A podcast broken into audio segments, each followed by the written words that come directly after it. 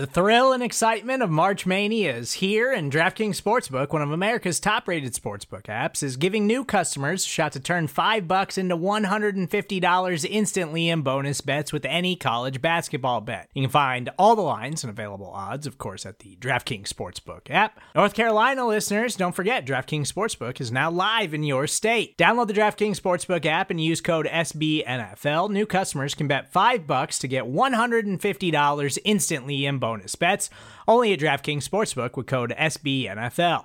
The crown is yours. Gambling problem? Call 1 800 Gambler or in West Virginia, visit www.1800Gambler.net. In New York, call 8778 HOPE NY or text HOPE NY. In Connecticut, help is available for problem gambling. Call 888 789 7777 or visit ccpg.org.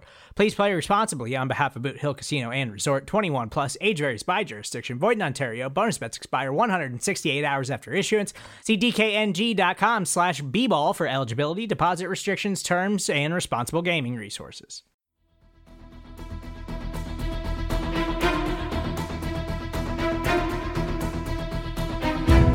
Hello, Bleeding Green Nation, and welcome back to another edition of Eye on the Enemy, powered by SB Nation and Bleeding Green Nation. I'm your host, John Stolnis. You can follow me on Twitter at John Stolnis. And coming up, it's week two of our four week look at the Eagles' schedule and the opponents they'll be facing this year as we take a look at their off seasons. And this week, uh, we will take a look at the Eagles' second four op- opponents the Carolina Panthers, the Tampa Bay Buccaneers.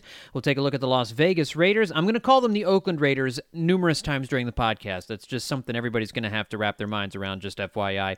And the Detroit Lions will be the four teams we take a look at here this week on Eye on the Enemy, so we can give you a, a preview of the teams that the Eagles will be facing this year. And of course, once we get into the regular season, I'll be talking to people who cover these teams on a weekly basis so we can take a deep dive into all 17 opponents that the Eagles will be facing this year. And on the last podcast, we'll we'll give you the last five teams because the NFL has decided to ridiculously add one game to the schedule and take away all of the uniformity out of it. So we will do five teams in the last week of the season uh, for this Eagles 17 game schedule. But here we will do teams uh, that the Eagles will be playing games five through eight here over the next little bit. So thank you for joining me here on the podcast. And just want to remind you folks to check out bleedinggreennation.com every day for all the latest stuff we have going on there.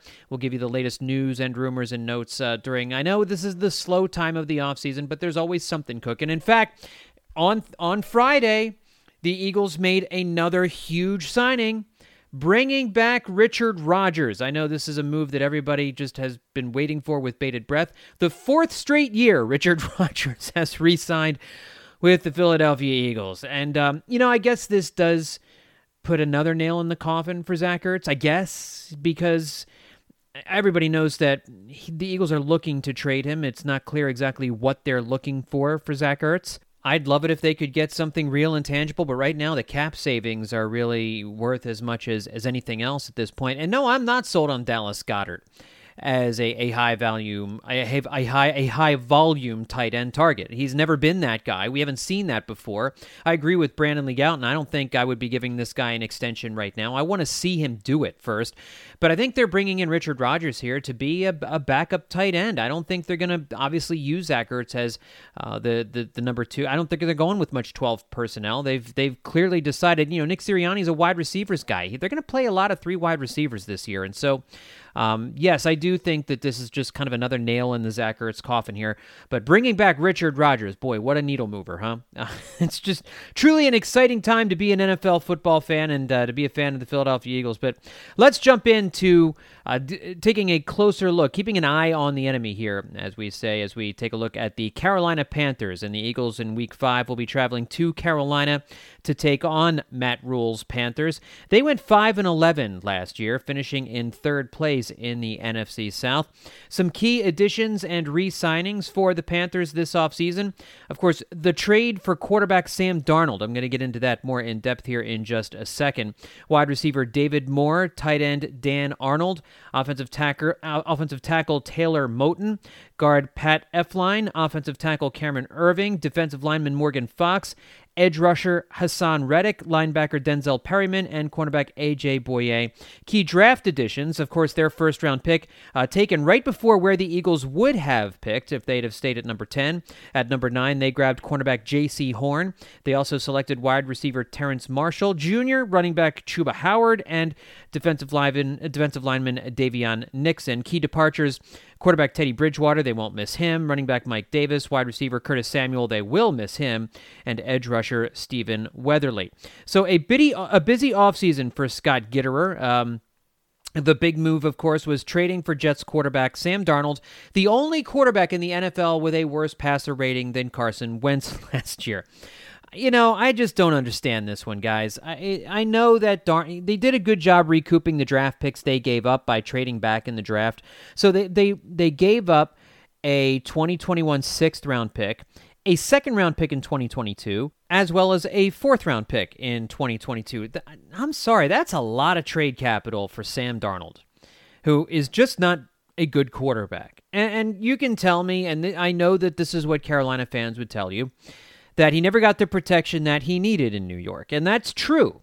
He was sacked 98 times in 38 games. It's hard to be productive when you're on the ground that much, but Darnold has always been a statue in the pocket. He's never been a guy who's able to move outside the pocket. It's one of the things that uh, the Panthers have been trying to have him do a little bit more here during the during the summer is try and get him not to scramble, not to be a running quarterback, but just to move his feet a little bit because he he's not a moving target. He is a guy who will just stand there and he'll take a beating. And so you can't be productive when you're on the ground as much as Sam Darnold has been throughout his career. Quarterback coach Sam Sean Ryan is trying to preach to him to be just a, a little bit more elusive, a little bit more mobile back there. You look at his overall numbers, his completion percentage of 59.8% since 2018 ranks next to last among all qualified quarterbacks.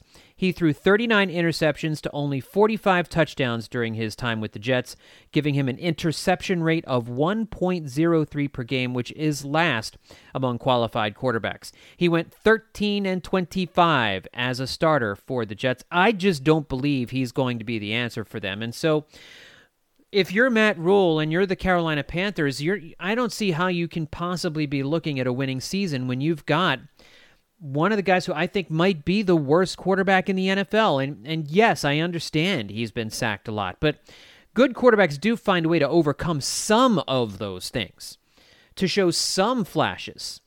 But Sam Darnold just hasn't ever been able to do any of that. I mean, maybe he's had a game or two here or there where he's he's looked like he can put something together, but he's just never done it consistently. And I don't I don't understand. I mean, listen, give up a 2021 sixth, sixth round pick for Sam Darnold, okay.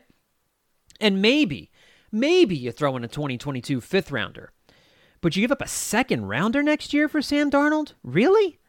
And I know that, again, they traded back a bunch in the draft this year and kind of recouped those picks for the most parts, but that affects the draft haul you got this year. If you're moving back, you're not getting players who are as good. So I just don't. I just don't agree bringing in a, a I mean Teddy Bridgewater was not the answer.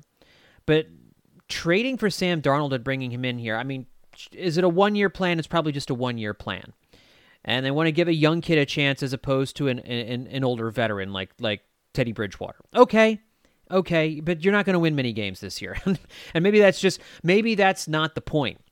You know, when when you when you allow Curtis Samuel to walk, you're not exactly surrounding Darnold with uh, with, with, a whole lot of options there. Uh, I mean, they're going to get Christian McCaffrey back. And he's obviously the biggest weapon in this offense. He was limited to just three games last year due to an injury. So, getting one of the one of the best all-purpose running backs in football back into the offense. That should help Sam Darnold. He's never played with anybody like Christian McCaffrey before. So if McCaffrey is healthy, that will be a boon to the Carolina offense. And you know, Curtis Samuel was one of their better wide receivers. He left the team via free agency to Washington, but he does have some wide receiver. He does have a couple wide receivers that went over a thousand receiving yards last year. Robbie Anderson and DJ Moore both had more than a 1,000 receiving yards last year. So, if the offensive line in Carolina can do a better job protecting him than the one in New York, maybe, I mean, he, he he played with Robbie Anderson for a couple of seasons when, when Anderson was with the Jets. He, they obviously didn't play together last year because it was Anderson's first season with Carolina. But now, you you know, there may, maybe there's a little bit of a connection between Darnold and, and Robbie Anderson. And DJ Moore emerged as a as a as a really good wide receiver last year. So there are some weapons at his disposal. You've got Robbie Anderson, you've got DJ Moore, uh, you've got Christian McCaffrey, but you also have an offensive line that is still an issue. They're hoping that Irving can stabilize that unit a little bit.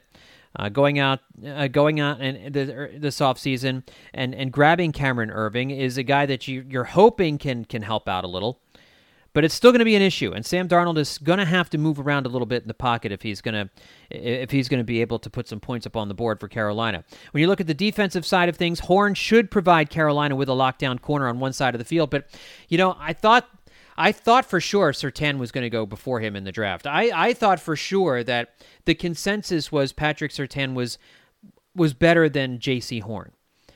And if I were the Eagles and I had those two guys to pick from, I would have taken Surtain before Horn. So it's an interesting decision for Carolina to go with Horn in the, in that particular case, um, in front of Surtain earlier, I think I messed up and I said that the Panthers picked one spot before the Eagles. They were actually two spots in front of the Eagles, so uh, that's my mistake. Um, they picked number eight, not number nine, and that's where they took Jaycee Horn uh, at at number eight, obviously. And then um, you know Patrick Surtain went to, went to the Denver Broncos at number nine overall, which is uh, the Eagles had, had moved back by that point and took uh, Devonta Smith at uh, at number ten. But of course, the uh, the Eagles were sitting at uh, number number 12 and traded up a couple spots at number 10 to go get Devonta Smith. Anyway, uh, we all know that story. Uh, it's, it's, it's I was surprised that Horn went before Surtain, and so that's a little bit of a uh, of a risk, I think, there by Carolina. But they certainly feel like they've gotten a lockdown corner on one side of the field, which should certainly help them. He, and he joins Jeremy Chinn, who was one of the best defensive rookies in the NFL last season. Could have been an Eagle.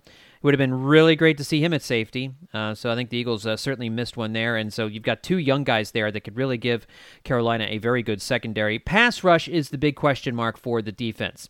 They will need guys like Brian Burns and Yetur Gross-Matos to try and uh, get some uh, get some pressure on the quarterback. But that's going to be a little bit of a tall order for those guys as they as they try to recover from a five and eleven record. Matt Rhule's a good head coach. I, I think um, most people think that he's got that team pointed in the right direction, but I think you could be looking at another rough season uh, for the Carolina Panthers here in 2021, and that's a game that I would I don't know if I'd pick the Eagles to win since it's an away game, but uh, it's certainly a game the Eagles can win against a team that is dealing with uh, a lot of the same issues uh, that they are.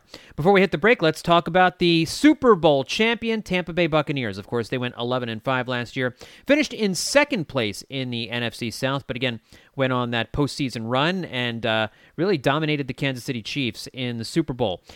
They are bringing the band back, everybody. Key additions, re signings. They're mostly re signings. Wide receiver Chris Godwin Tight end Rob Gronkowski, defensive tackle Ndamukong Suh, edge rusher Shaquille Barrett, linebacker Lavonte David, kicker Ryan Succop, uh, running back Leonard Fournette, and wide receiver Antonio Brown. Key draft additions: edge rusher Joe T- uh, Tryon, quarterback Kyle Trask, and uh, key departures: offensive tackle Joe Haeg and cornerback Ryan Smith. So Bruce Arians' team is running it back this year, which makes sense after a surprise Super Bowl win over the Chiefs last season. All 22 starters are returning this season, barring injury. It all starts, of course, with the GOAT. It all starts with Tom Brady. And I will freely admit to you, I was wrong about Tom Brady and the Buccaneers last year. He was not washed, which I thought he was in his last season with New England. I thought time had caught up with Tom Brady. I thought he was washed, I, but he clearly was not. Tom was very dry, as it turns out. Um, he he played unbelievably well last season, and listen, he's got great players around him. He's got a top five wide receiver duo in football in Mike Evans and Chris Godwin. Of course, Godwin gets the franchise tag this summer. Rob Gronkowski is back for another season, and, they have a great second tight end, and maybe Brate. Maybe Cam- I think Cameron Brate is probably the number one tight end at this point, emerging as a true pass catching threat last season with Gronkowski right there with him. Maybe one A, one B. But you know he's got no shortage of of targets to throw to, and in the backfield, Ronald Jones, Ronald Jones, Leonard Fournette. Fournette turned into a really good uh, running back in the postseason last year. Was a great pickup for them. Ronald Jones was solid throughout the season. I don't know how much you can depend on those two guys to give you over the course of a full season. Can you get Can you get, you know, 14, 1500 yards from those two guys? They did bring in Gio Bernard uh, to provide some depth at the running back position as well. But Tom Brady has a good offensive line. He knows what to do with the football. Bruce Arians is a great offensive mind as a, as a head coach, and he's got a ton of talent around him. That should once again be a very good Tampa Bay offense. And Let's talk about the defense, which may even be the better part of this team. Todd Bowles' defense is obviously loaded for bear, and the true strength of this team is Shaq Barrett, Devin, uh, Devin White, both monsters. Jason Pierre Paul uh, had nine and a half sacks last season, but uh, Barrett and White um, back and should continue to make life miserable for people. Uh, and Ndamukong Suh is back. Linebacker Lavonte David got a contract extension. So these are all guys, and these are household names. These are guys you know. These are guys who are going to be good once again this year. Fully in Winnem. Let me just give you some of the Tom Brady numbers. I, I looked some of these numbers up.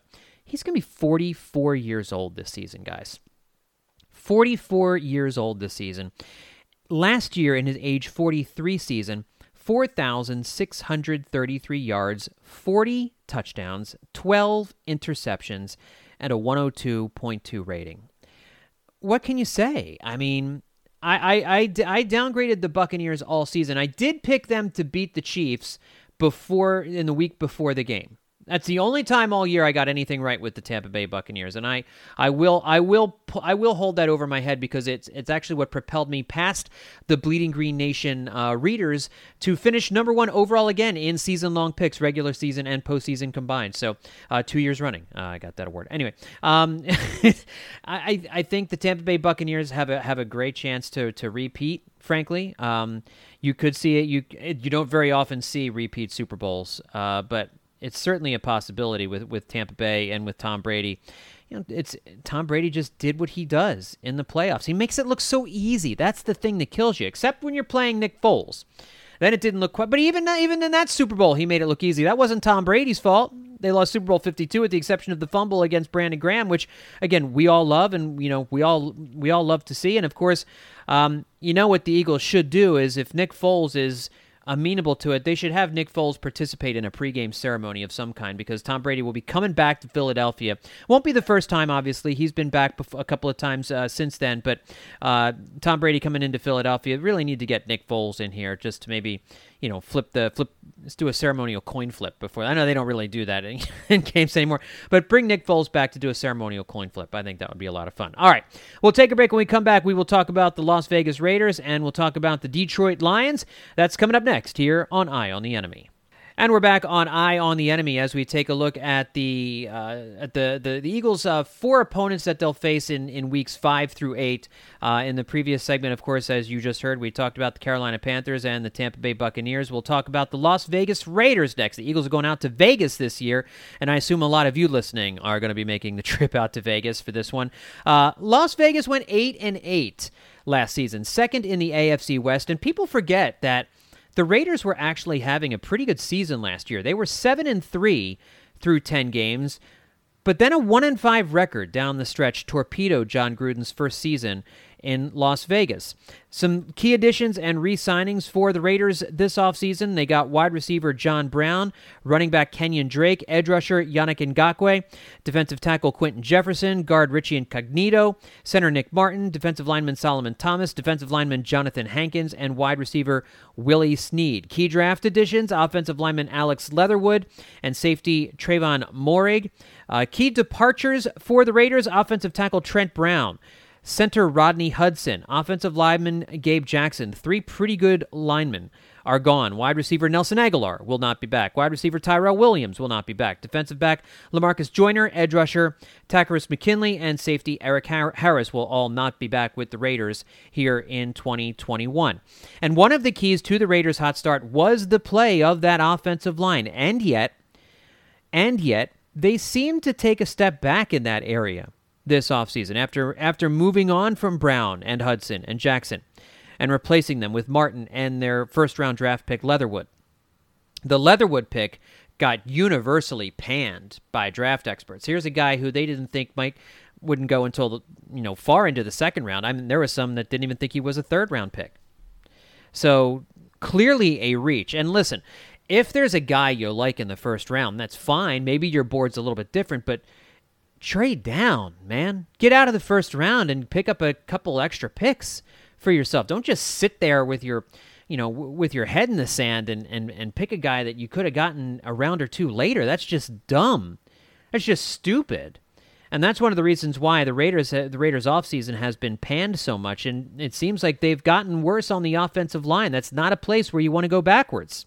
Now, Ngakoue and Thomas are both outstanding defensive linemen, so that will be a strength for Las Vegas this year.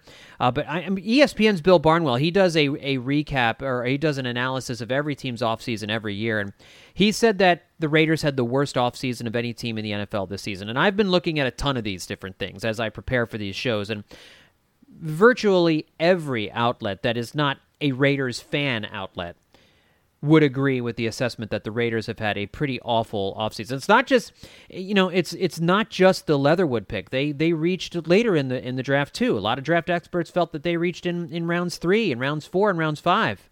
They paid a lot of money for Kenyon Drake at the running back position even though they already have Josh Jacobs and Jalen Richard there. So you're you're just not being smart with your capital.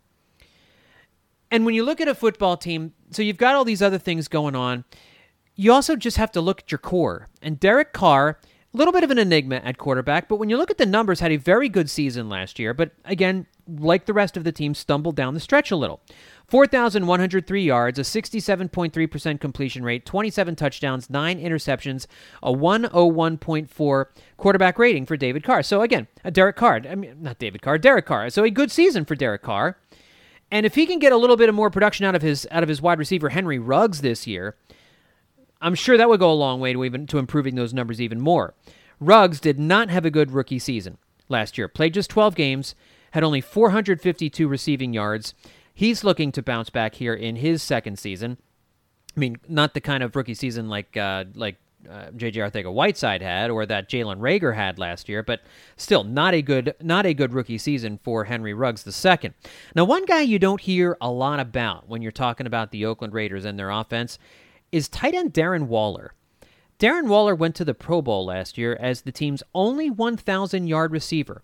He had 1,196 yards receiving and 11 touchdowns last year. So there's a guy that Eagles linebackers and, and their safeties are going to have to keep an eye on. That could be a big matchup problem when this game when this game happens in, in week seven.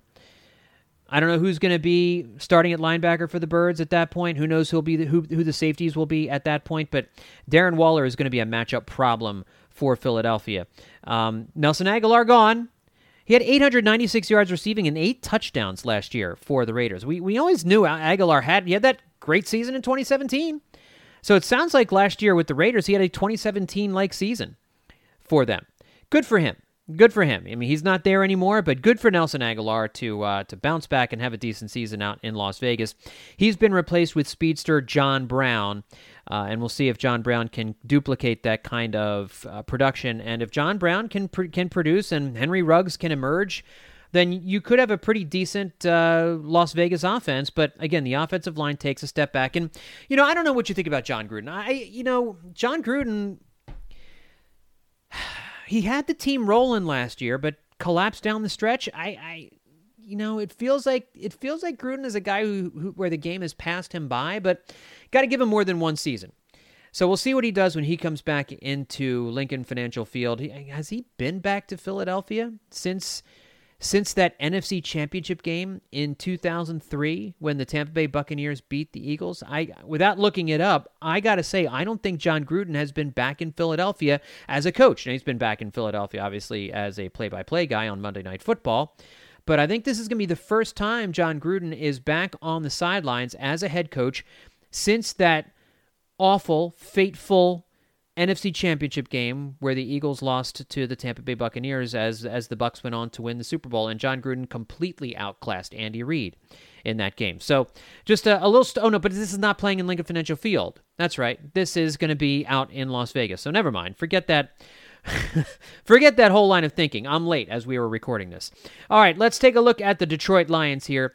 Uh, the last team we're going to take a look at on this episode of Eye on the Enemy. The Lions once again finished in last place in the NFC North last year, the third season in a row.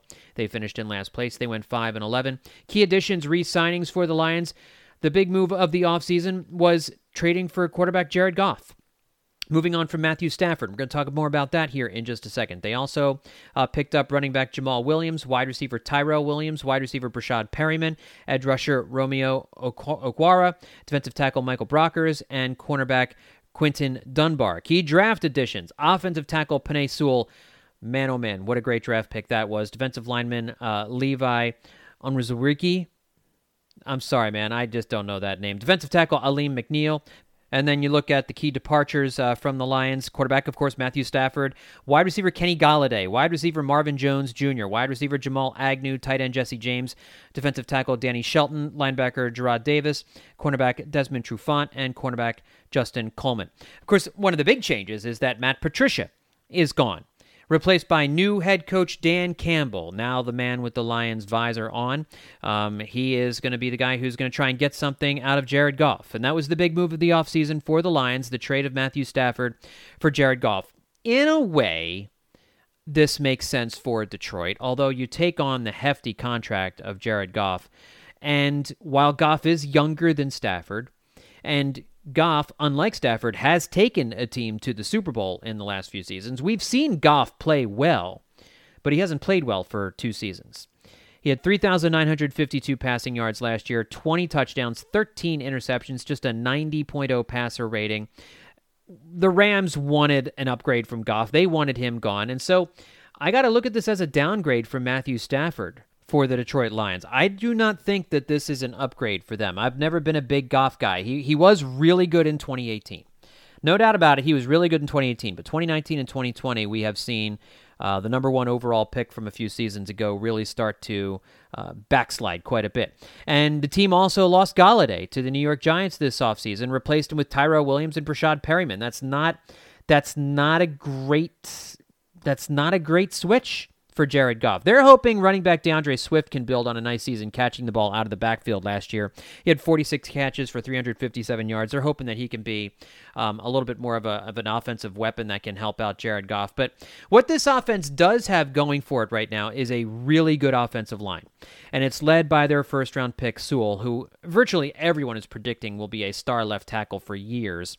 Um, you know, the, the they could have gone after, you know, a, a, a position player, you know, I mean, a, a skilled position player, but uh, Penei Sewell is a guy who i I saw some people say like, here's a future Hall of Famer. I mean, that that glowing for Penei Sewell, and so he's going to be a guy who just locks down left tackle for the next few years, and he then he'll join on an offensive line that's pretty good. You've got Taylor Decker, Frank Ragnow, former Philadelphia Eagle Halapoulivaati Vaitai. He's not great, but you know he's he's he's serviceable in there, and Jonah Jackson. That's a good offensive line.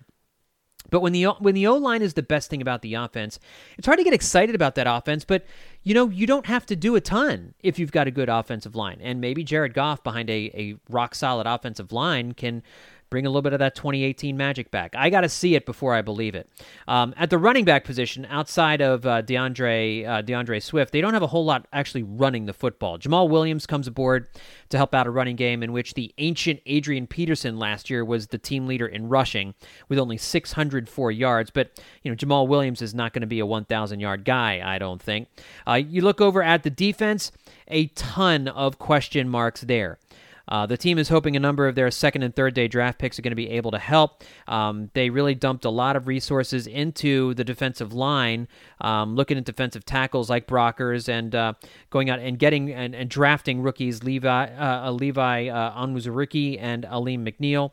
Uh, really hoping that those two guys can come in right away and stabilize the middle of the defensive line. Now, stop if you've heard this before. If this sounds like uh, sounds like your football team, but the Lions' linebacking core and secondary are huge question marks heading into this season. Last year, Detroit ranked last in the NFL with opposing passers having a 112.4 passer rating against the Detroit Lions secondary. So maybe worse than the Eagles secondary, which is really saying something. The Lions don't have a lot going on back there. So this is not a good football team. This is not a team that's really improved much this offseason, as far as I can tell. They've finished last three straight seasons, and it looks like they could be in for another last place season. I don't think there's really anything about this team that's improved over last year, and in many areas they could be worse. So, with this part of the schedule, with the Lions here, with the Raiders here, of course, you got the Buccaneers, and with the Panthers, this is a spot where you could see the Eagles have a nice little stretch.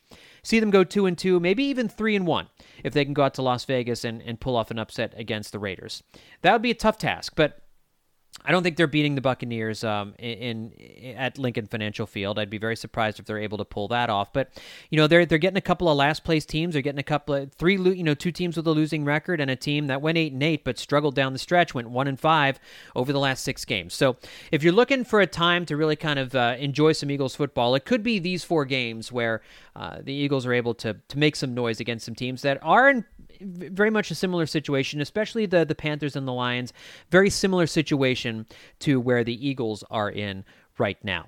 All right, folks, that's going to do it for this edition of Eye on the Enemy. Thanks, everybody, for, for checking this episode out. And of course, we will go through uh, the next four teams on the Eagles schedule next week. We will take a look at the Los Angeles Chargers, the Denver Broncos, the New Orleans Saints, and the New York Giants. We'll dip into all those teams uh, coming up next week on Eye on the Enemy. But, uh, folks, make sure you check out bleedinggreennation.com every single day for the latest going on with the Eagles. And uh, tell your friends about the Bleeding Green Nation podcast feed. Check out all of the great shows we've got lined up for you here this offseason as we get you ready for the 2021 season. You can subscribe to us on Apple Podcasts, Spotify, wherever it is you get your podcasts. And, hey, leave a, leave a rating and a review on Eye on the Enemy. Uh, let me know what you think of the show. Thanks, everybody, for tuning in. We'll We'll talk to you next time here on Eye on the Enemy.